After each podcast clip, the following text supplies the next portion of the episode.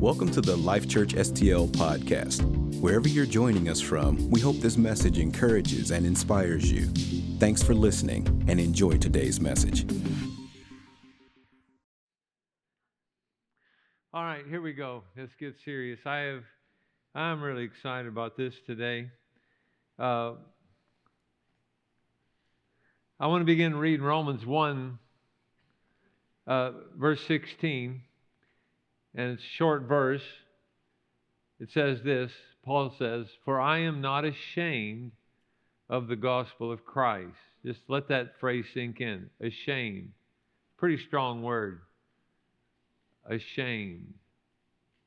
I'm not ashamed of the gospel of Christ, for it is the power of God to salvation for everyone who believes, for the Jew first and also for the Greek. And then let's read in Galatians what Paul speaks to the people there in Galatia chapter 1, verse 6. Listen to this. So remember, in Romans, he says, I'm not ashamed of the gospel, it's the power of God. Galatians 1, I marvel that you are turning away so soon. What was happening here is that at Galatia, there were people, numbers of people, who had started out really on fire for God, and they were strictly adhering to the Word of God. Man, if the Bible says it, that's right, and we're going to do it, obey it, live by it. And they begin to compromise and turn somewhat away from that. And he said, I marvel that you're turning away so soon from him who called you in the grace of Christ to a different gospel. Listen to this, which is not another. I love that. He said, to a different gospel, but folks, there is no other gospel. So if you're taking parts out of the gospel, then you're compromising things, you know. If you're ashamed of some parts and you're kind of like hiding that kind of behind the curtain, he said, that's not another gospel at all. Isn't that powerful? But there are some who trouble you and want to pervert the gospel. But even if we or an angel from heaven preach any other gospel to you than what we have preached to you, let him be accursed. As we have said, so you see, Paul's not just pointing a finger at other people, he's pointing a finger at himself. Listen, he's saying, if you ever hear me say from behind this pulpit, preach any gospel other than what you see in that word, he said, let me be accursed. Pretty strong stuff. And he said, as we have said before, so now I say again, if anyone preaches any other gospel to you, then what we ha- you have received, let him be accursed. So, the title of my message today is one word. It's un- it is unashamed. Unashamed. And um, so, shame, to be ashamed, literally means to be reluctant to do something or say something or take a stand because of fear or intimidation. And so Paul is saying, said, I'm not afraid to take a stand. I'm not going to be intimidated. Is anybody out there today? And so we only have one gospel. So here's the thing, and that is that we are in a, and these are prefacing remarks before I really get into the meat of what I want to say today, but I want to say something to just kind of help you, I think, prepare you maybe for the future. We have entered a season, not just in our nation, but in the world, really, to where that for the first time in our lifetimes and in many generations, really since the birth of this nation, to where that, that you may have to take a stand that will cost you something and, and Christians at that time, and we've not been used to that. Where if we uh, say something, you know, you know, people may, you know, kind of dishonest, you know, and talk about us, but that's it. You know, we were never faced with the thing is if you stand up for something just simply that the Bible says that you may be fired from your job or that you may have a lawsuit brought against you or something. Y'all with me now, huh? And I'm just saying you know, I'm not certainly not going to be able to do all this today, but over time, we, as leaders in the body of Christ, are not doing our job, if we don't prepare you with a strong faith to be able to stand and not be weak and stay silent, because to stay silent is to be complicit. Thank you for your tremendous response, anyway. So the thing is, is that all these things that we normally are, they're actually we're being confronted with that, you know, the, it actually is costing you something if you stand up for it. There's a lot of issues out there, but actually, I don't think that those are the main problems. You know, and I'm talking about a lot of issues, you know, that started really years ago with the abortion issue, and now it's finally ended up with the most recent iteration is the transgenderism, you know. And so, but but those are symptoms, they're not the root of the problem.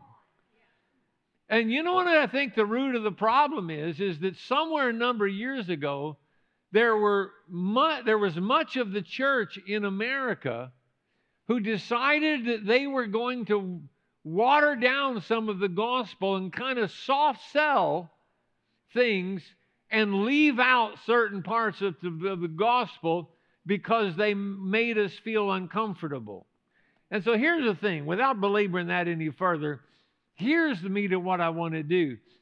There are certain parts of the gospel that have been marginalized in our day. And if we take those things out, then we have lost the power of our gospel message. I mean, we've really lost it. We don't really have any. You start ripping pages out of the Bible, you don't have anything because that book is all we've got, folks. And so some of those things are like, first of all, lordship. You know, lordship eh, you know, people nowadays accept God, Jesus as Savior, you know, come and save me.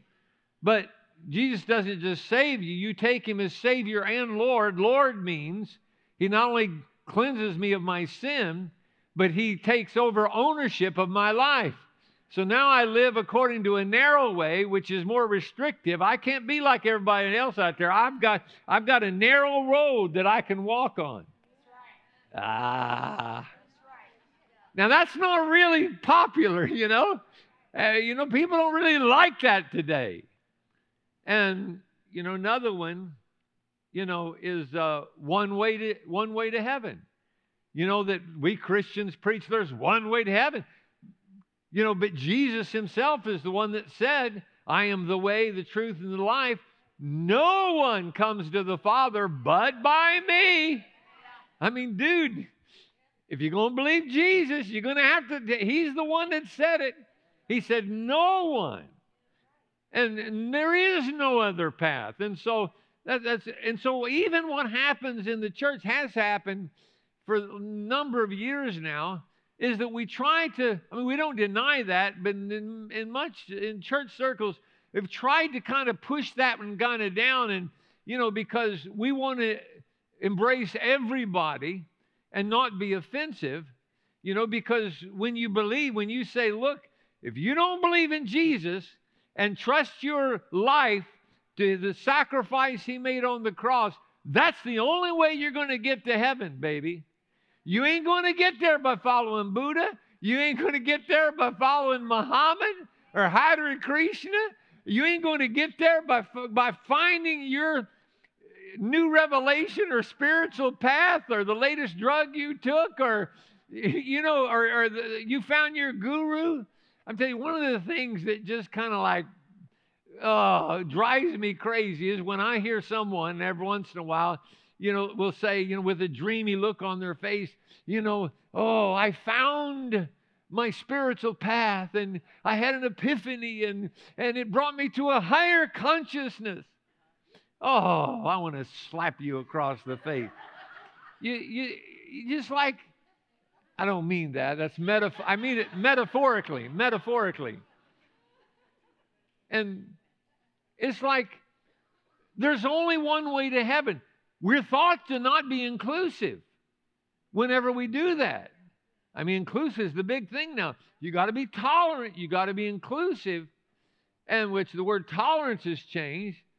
And so my, my point is is this is that these particular things that we have soft pedaled and kind of put in the back closet actually are the very things that give the gospel power for us to live out this new life in Jesus Christ. Without them, you don't have a gospel. Now, here's the deal. I don't have time, obviously, to spend on all on a, a number of these different things. I want to take one with the rest of my time, one particular issue that's a gospel issue, a doctrinal issue that has been soft pedaled. This one probably is much or more than any of the others. And I want to just break this thing down for you. And this one is basically the theological term for it is called human depravity. Human, everybody say human depravity. And it goes something like this We're all born in sin. We have the fallen nature of Adam. You know, Adam sinned. We have his seed in us, and that nature has been passed down to us. So we are not inherently good from birth. We are lost in need of a Savior. All right?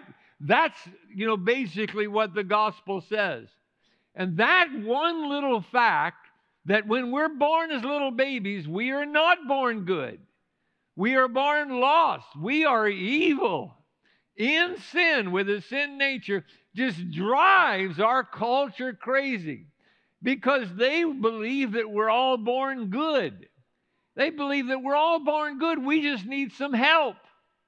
You know, Deepak Chopra, you know, kind of, you know who that is. Some of you do. Deepak Chopra says that we are all gods. We're all little gods. We all have a spark of divinity. We just need a little development. Now, look, I don't know about you, but I know a lot of people who need a lot of development. I mean, not a little, a lot of development. So that's that kind of epitomizes this idea that you know we're all born good.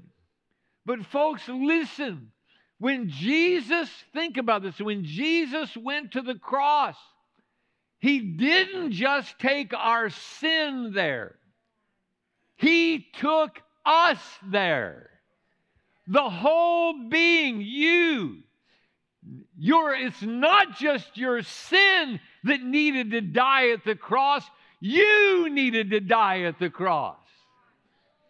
You didn't just need a little help, there was nothing God could work with. It was a total loss, and God had to kill you at the cross so he could raise up a new one. Hallelujah. Now, so the thing is, we don't need reprove, improvement, we need to die. We need an exchange with lives.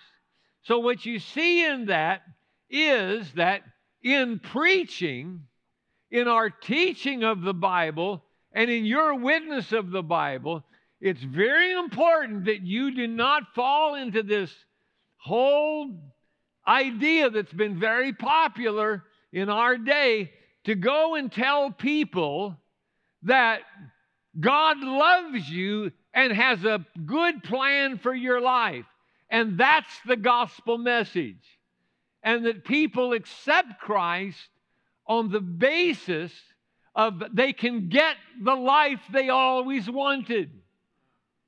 But the problem with that is that the gospel does not begin with the grace and the love of God.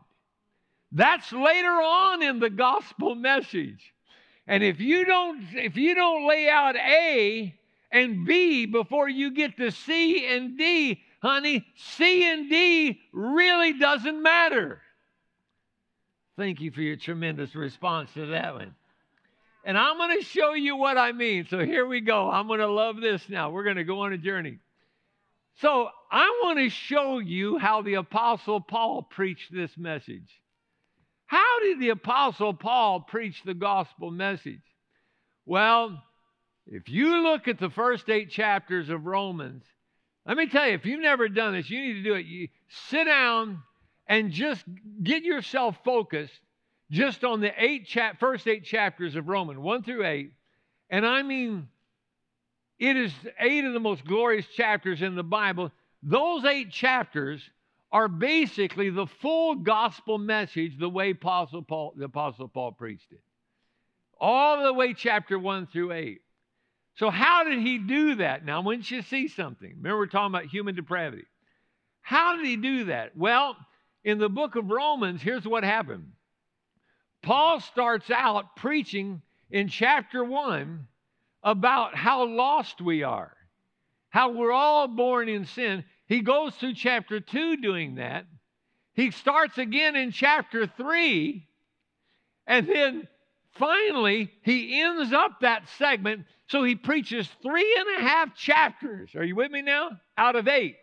The first three and a half, he preaches about how lost we are, how guilty we are, before he ever gets to anything about Jesus, the cross, grace, faith. Are you with me? And he ends that whole discourse this way. You ready? Romans 3, verse 9. So Paul says, What then? Are we not better than they? Not at all, for we have previously charged both Jews and Greeks that they are all under sin. As it is written, there is none righteous, no, not one. There is none who understands. There is none who seeks after God. They have all turned aside. They have together become unprofitable. There is none who does good. No, not one. And finally, at that point, we can say, okay, I've got it, Paul. You're done. You, you, you can stop. I've got it. And Paul goes on and he said, No, their throat is an open tomb. With their tongues they have practiced deceit. The poison of their asps is under their lips, whose mouth is full of cursing and bitterness. All right, Paul, I got it. No, no. Their feet are swift to shed blood. Destruction and misery are in their ways, and the way of peace they have not known. Paul, I've got it. No, there is no fear of God before their eyes. Now we know whatever the law says, it says to those who are under the law that every mouth may be stopped and all the world may become guilty before God. Therefore, by the deeds of the flesh, of the law, no flesh will be justified in his sight. It's like, Paul, I'm drinking water from a fire hose here, Paul. You know, because if I was preaching this, you might hear me say, folks, we're all lost in sin. We're born in sin. We're in desperate need of a Savior. You know, eh, you know, but then I would quickly then move on and say, but Christ has redeemed you and he's come, he loves you, and eh, on and on. Not Paul. Paul goes on, you're a miserable sinner. You are lost. You, your mouth is full of poison. I got it, Paul. No, no, no, no, no. There's no one good. You're all good. And he goes on and on. Why does Paul belabor this so much? Why? You want to know why he does? Because until you really grasp the fact of how lost you are without Christ, how hopeless you really are.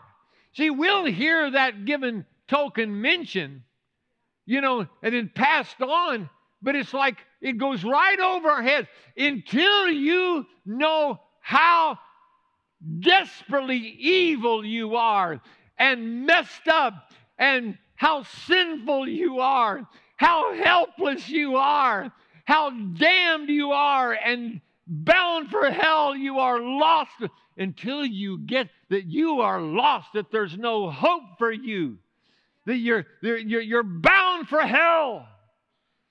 Until you get that to the point to where that literally you feel your chest trembling under the weight of that. Until you get to that point, you will never really fully give your life over to Christ. You may pray a prayer, but you won't cast your whole life on Him. That's why Paul spends three and a half chapters of this. He's got to convince people, folks, do you get it? You are damned. You're totally lost. The reason is, you know, if you go to jewelry, you know, they always take the diamond and place it on the black cloth, right? It's because until you place that diamond on that black cloth, the diamond will not shine as brilliantly as what it is. What Paul's doing here is he's laying out a black cloth so you can see the true brilliance of Christ and what he's done. Are y'all with me today? Ah, I like that. So, you're guilty. Aren't y'all glad you came today? You're guilty. You're damned.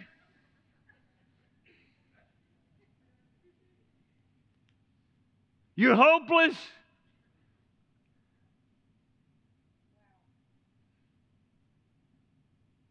I think this, the lack of this, I think, is one of the re- main reasons why that there is a a little fear of the Lord in Christians' lives in the church. Because much of the fear of the Lord comes from realizing if God doesn't come and save us, we are doomed. I was in the church, uh, church one day in middle of the week. I was in there praying. Some woman walks in as an insurance salesman. And when she starts talking to me, and we got over to spiritual things, and she told me, she said,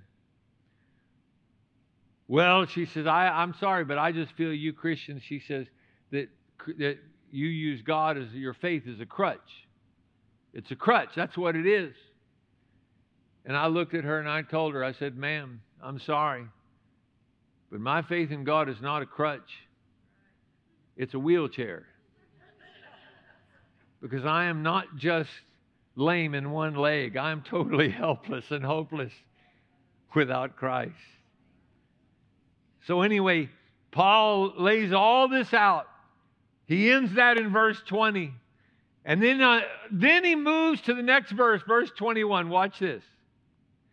He says, But now the righteousness of God apart from the law is revealed being witnessed by the law and the prophets, even the righteousness of God through faith in Jesus Christ to all and on all who believe. And I'm telling you, after all of that misery and blackness and dark, uh, once I feel the, the full impact of how miserably lost I am, these words come as a glorious balm, honey to my soul. He says, The righteousness of God is revealed through faith in Jesus Christ to all and on all who believe. For there is no difference, for all have sinned and fall short of the glory of God, being justified freely by His grace through the redemption that is in Christ Jesus. Ah! You know, Martin Luther, he lived in the 16th century. He was a priest, lived in a monastery. All the younger his younger adult years, lived there trying diligently to, diligently to obey the law with perfection. I mean, he tried hard. After years, he said, the more I tried, the further I felt I was away from God. He said, I became more miserable. And he says, after a while, listen to this, Martin Luther says, I came to the place where I hated the word righteousness. I hated it. Anytime I saw it in Scripture, I hated and despised this word. He said, Because I always thought of the righteousness as being my righteousness, my ability or my effort to try to gain a life that is pleasing to God. It's my works of righteousness. And I never was able to attain that. And he said, So I always hated that word until I read this passage right here that we just read. He said, Once I read it, all of a sudden the heavens opened up. And he said, I Joy filled my soul. And he said, I fell in love with the word righteousness because for the first time I realized that it wasn't talking about my righteousness. It was talking about an alien righteousness, a foreign righteousness, the righteousness of someone else that has been given to me. And I found that that someone else was Jesus who happened to keep the law perfectly. So he was perfect in righteousness. And through shedding his innocent righteous blood for me, he poured out his lifeblood so that his righteousness could be given to me. Hallelujah. I'm not righteousness because my righteous because of what I do. I am righteous because of an imputation that has been given to me of a righteousness that is foreign to me. Oh, I tell you, that's run around the room territory there. So, anyway, watch this now. I love this. So, Paul goes on from there. And Paul begins to lay out all of the little details about how this righteousness works by faith through grace. He talks about Abraham. Abraham received it that way. Spends a good deal of time there. Talks about Adam, how that we're born after the seed of Adam, just what I told you a while ago. He lays that out for about a chapter. And then he gets to chapter 6. And in chapter 6, it's interesting because he kind of stops and he says, Now, now, wait a minute. He starts it out by saying, So shall we continue in sin so that grace may abound? It's like Paul stopped and say, Now, wait a minute. I don't want you to get the wrong impression here. This free grace and this imputed righteousness is not given to us freely so that now we can go live however we want to. He said, You don't abuse this grace of God that's given to you. The righteousness of God is given to you, not so you can live freely how you want to, but so you can be free to draw closer to Christ and become more like Him, fall in love with Him. So he goes through that in chapter 6. So he's laying all this out, and then he gets to chapter 7. And it's like chapter seven is like a parenthetical chapter that kind of inserts in, in the middle there. And I love it. It's interesting because here's what he does. In chapter 7, verse 15, now after talking about all that righteousness and stuff, he says this For what I am doing, I do not understand. For what I will to do, that I do not practice. But what I hate, that I do. Now I want to ask you a question. Is there anybody here that relates to that? Anybody that identifies with that? It's like, okay, Paul, where are you going, baby? I mean, come on, get back to this righteousness stuff. You know, you talking about what? You do what you hate. This is you. Do you realize who you are, Paul? You're the Apostle Paul.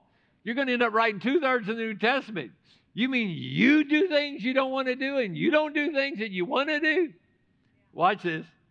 He said, If then, verse 16, if then I do what I will not to do, I agree with the law that it is good.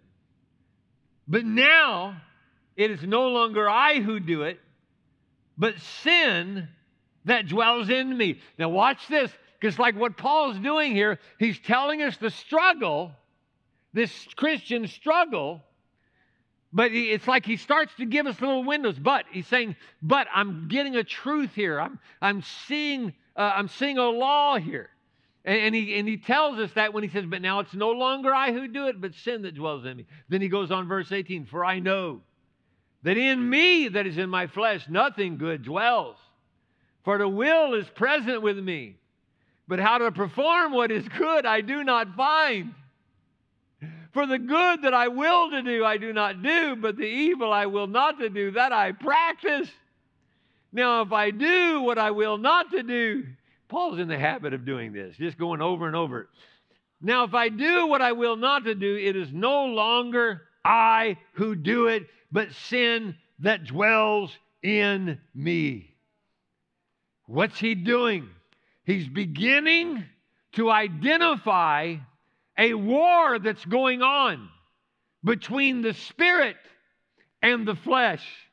And he says in verse 21 I find then a law that evil is present with me, the one who wills to do good. That's, that's the inner man.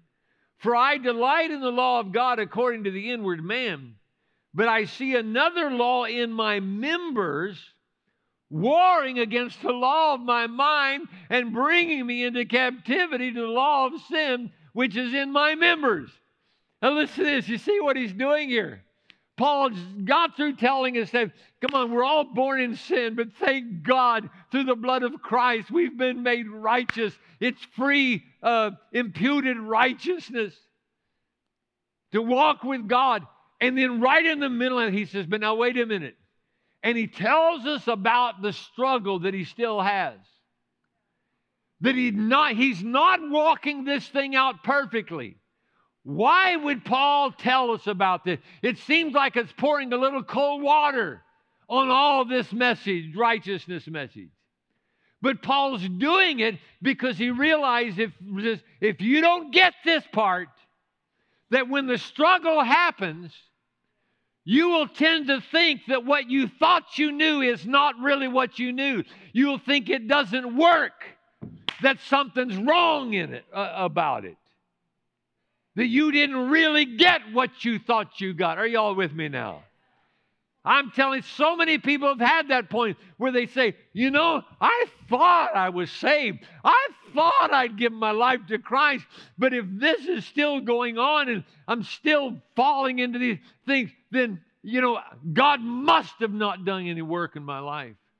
And Paul says, I, I want you to understand that there's this law going on, two laws actually. There's a law of sin in your flesh that's fighting or warring against the real you on the inside. Are you with me now? And Paul is, is identifying that basically to tell us you've been given the righteousness of Jesus Christ in the real you, the inner man. But there's this flesh out here that is constantly trying to fight against you, the real you, the inner man, and trying to pull you back into sin. Are you with me now? And understanding that law is the only way you have a chance to get victory over it and conquer it and be free. So Paul says that. So now Paul deals with the struggle in here. So he's saying, okay, you've been made righteous, but you know what? You're not going to walk it out perfectly. You're going to still, you're still human. You still do stupid things. You still get bad attitudes. You're still a jerk sometimes. Come on, don't look at me so righteously pious. Listen, that's the way it is. Are you with me now? You're still a mess. You still don't walk this thing perfectly. You ready for this? And so, boom, he opens up the next chapter in verse 1. And how does he start?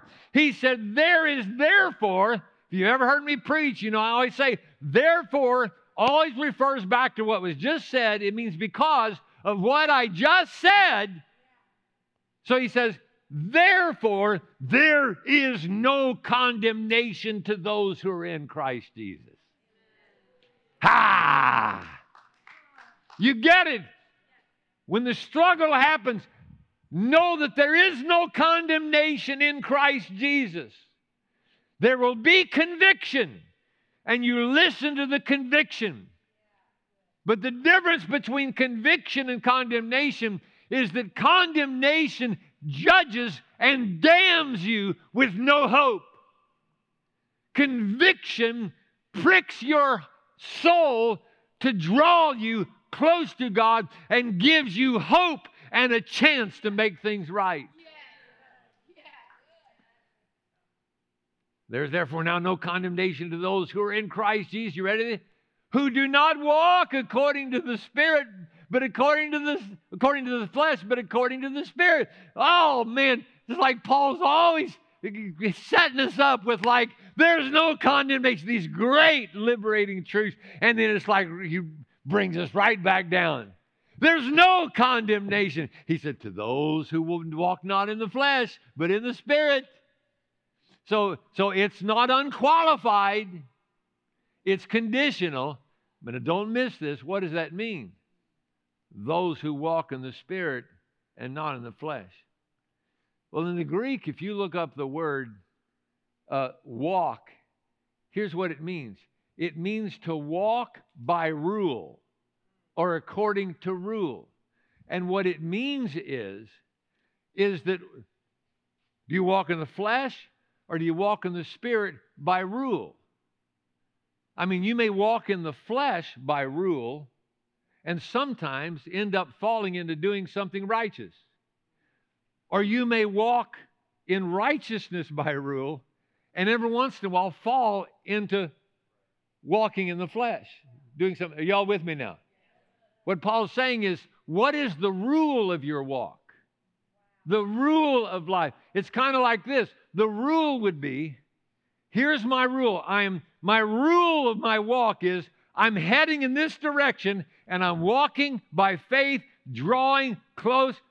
Whoops, I stumbled there, but I'm still walking this way.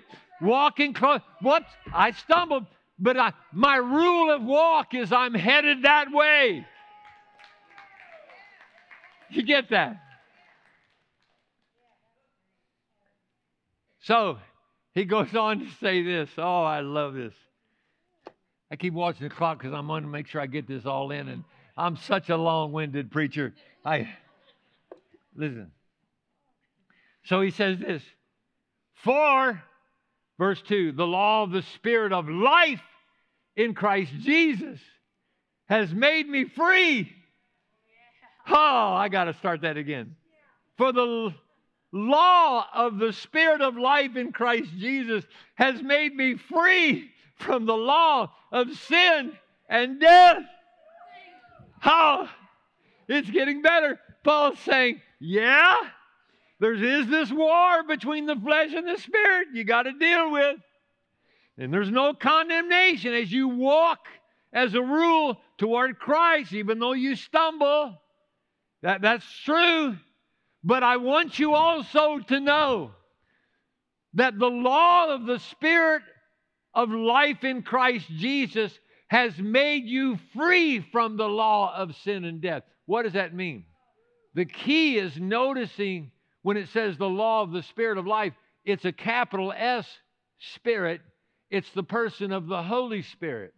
So he's saying there is a new rule of life in you. It's called a person, the Holy Spirit.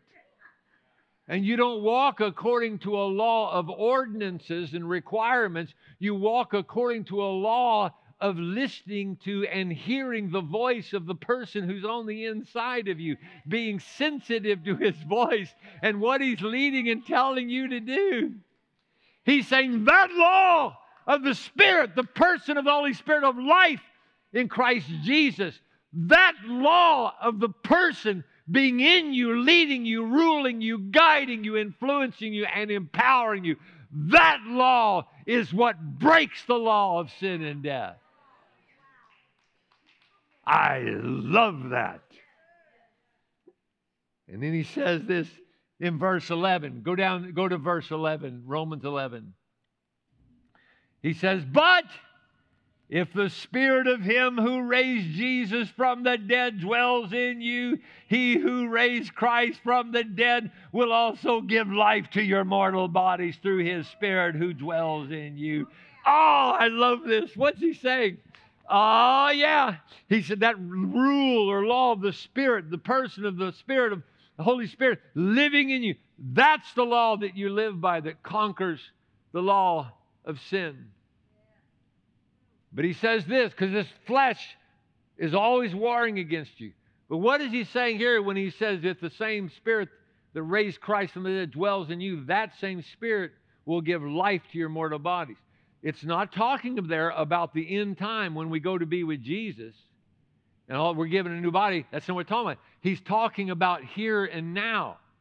He's saying that as you walk, as your rule of life, being listening to the Holy Spirit, obeying the Word of God, that what happens is eventually the person of the Holy Spirit of life will end up literally, that life in your spirit will end up starting to influence your very flesh to where your flesh will change, where gradually your flesh won't bother you as much anymore.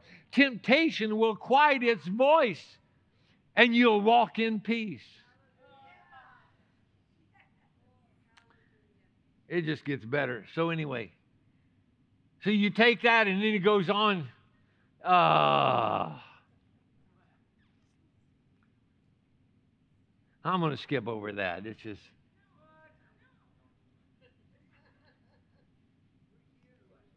All right, let me, let me just do it quickly. Listen. Verse 26, chapter 8, verse 26. So he goes on, like, do y'all see every time Paul breaks open another one of these things?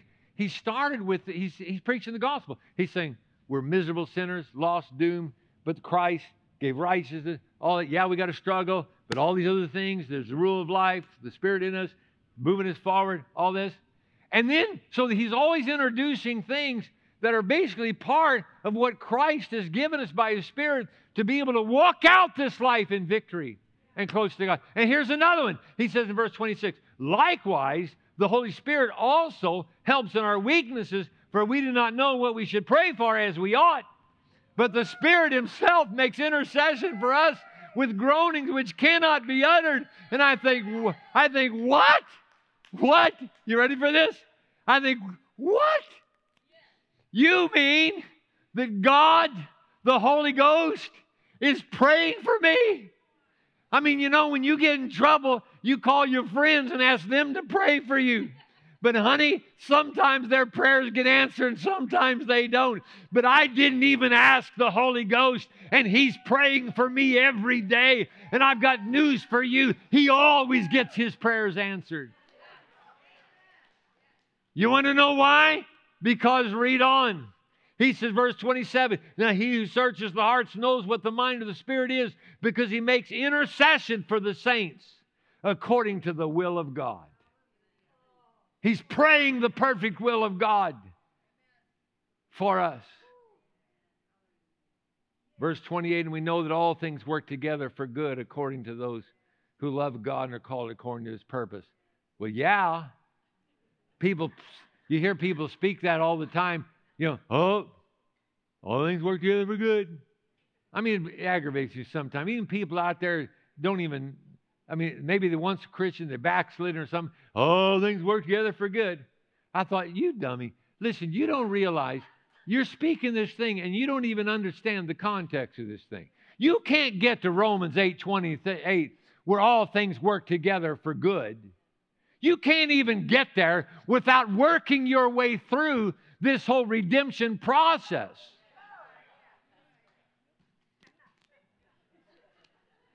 This verse is not one of those kind of it rains upon the just and the unjust verses. That's not what this is. Oh, anyway, all right. Now, so after that, listen to this. There's so, isn't this good? Now, folks, stop and think of this a moment. Where we started out, you're lost. You're a miserable sinner. You wretched. You're doomed. You have no hope. That's where we started. And now here's where we are. But you see that we could never get here and really appreciate this to the full uh, fullness until we started out there? All of this seems more glorious in the light of really what my plight is without Christ. And how glorious is this? How wonderful is this? I mean, folks, what in the world, what are we to say to these things? What are we to say? To, well, I can tell you, Paul felt the same way. Look at verse 31. Paul says, What then shall we say to these things? He must have heard me talking. What then shall we say to these things? If God is for us, who can be against us? He who did not spare his own son, but delivered him up for us all, how shall he not with him also freely give us all things? I love this. Paul, you know what Paul's saying? Paul's saying, look at all this.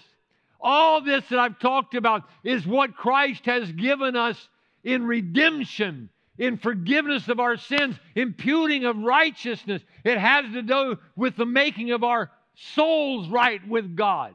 But what he's saying is that's, that stuff is so powerful and so all encompassing and so great that if God did that, then all the other stuff that we need in life and that we care about, if He did that, then how shall He not take care of all this other stuff? I'm not going to worry about all the small stuff if I know He's already taken care of the big stuff. He's already rooted out my sin and brought me into relationship with the Father and given me my ticket to heaven for eternity. He's done that. The rest of this stuff is small stuff. Oh. So he says in verse 33 Who shall bring a charge against God's elect? I mean, I love this here. Don't you love Paul? I think if I really look at this, I, it looks like Paul at this point. I mean, first of all, when he starts out, what should we say to these things? He's kind of in the same mode I am right now. You know, like, ah, folks, you get it? That's probably what he's doing. Ah, you get it? And then he goes in that setting. I think he's moving over a little bit to a little bit of taunting the devil. Sounds like a taunt here. Who You get that?